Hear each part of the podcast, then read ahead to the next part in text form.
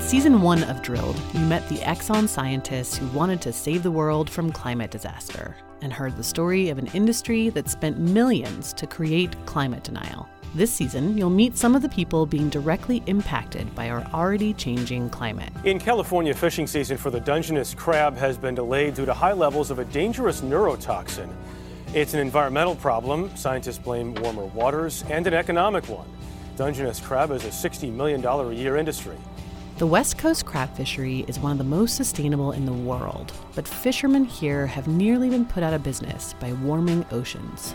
We're asking these guys to sit around and either make no money or make hardly any money doing part time jobs, you know, but they have to be on call because we never know when the season is going to start. Mm-hmm. So it's really hard for them to work during these closures, and, and our boats are sitting idle for three, four, five months at a time now.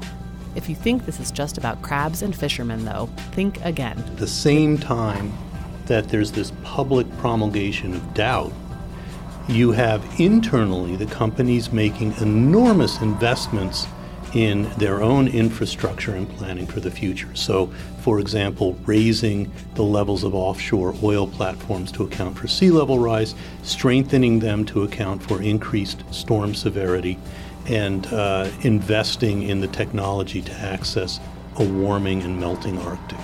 This small, tight knit community just became the first industry to sue big oil.